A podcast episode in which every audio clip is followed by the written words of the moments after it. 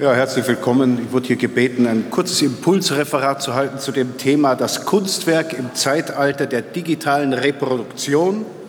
Ich würde hier gerne einen erweiterten Kunstwerksbegriff in den Raum stellen, also sowohl die Malerei, das Theater, äh, die Literatur und die Musik, als auch die Filme und natürlich die Games etc. und alle Gewerke der Populärkultur auch mit einbeziehen. Und ich habe Ihnen hier so ein populäres Kunstwerk mitgebracht, das ist der Tom. Der Tom ist ein Animationsheld, der sich in den unterschiedlichen Formaten immer auf die Suche nach einem Erdbeermarmeladebrot mit Honig macht. Das ist eine Serie für die Medienanfänger. Gibt es einerseits als klassische Animationsserie, aber auch als eine Reihe von Games und Büchern.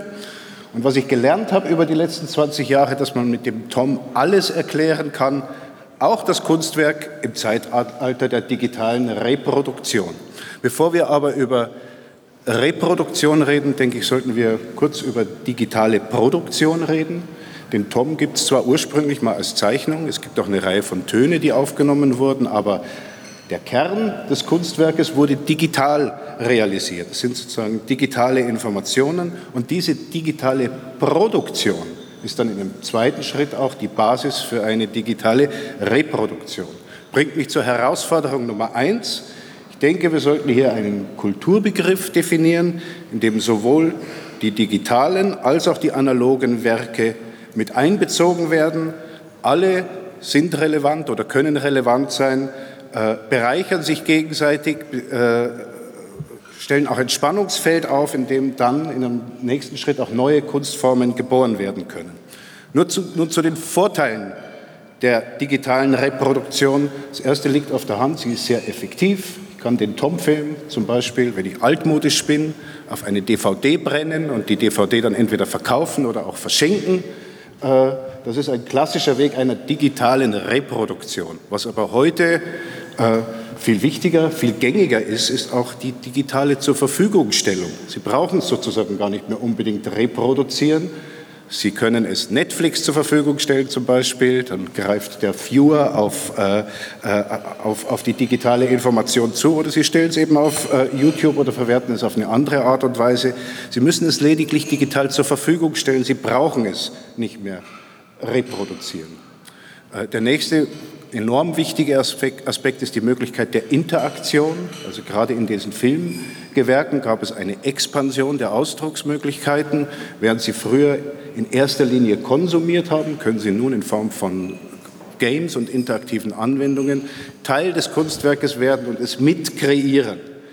Das Ganze kann durch die Möglichkeiten der digitalen Reproduktion zu einer Popularität auch führen und das gibt den Macherinnen und Machern enorme Möglichkeiten in der Verwertung ihres Intellectual Properties oder ihrer Erfindung.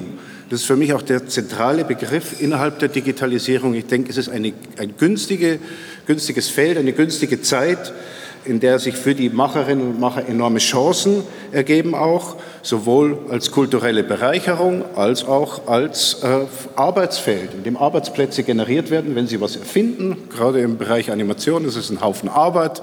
Dann haben äh, mit so einem Gedanken schnell mal 30 oder 40 Leute über ein Jahrzehnt lang äh, gut zu arbeiten.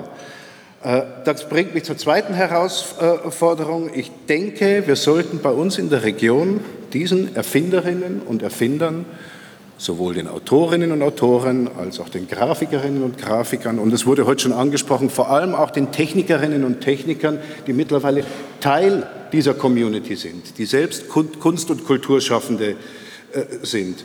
Äh, wir sollten sie unterstützen, vor allem bei der Entwicklung ihrer Erfindungen. Und die Frage, die im Raum steht, ist für mich, welchen Beitrag können die unterschiedlichen Kulturinstitutionen dazu leisten?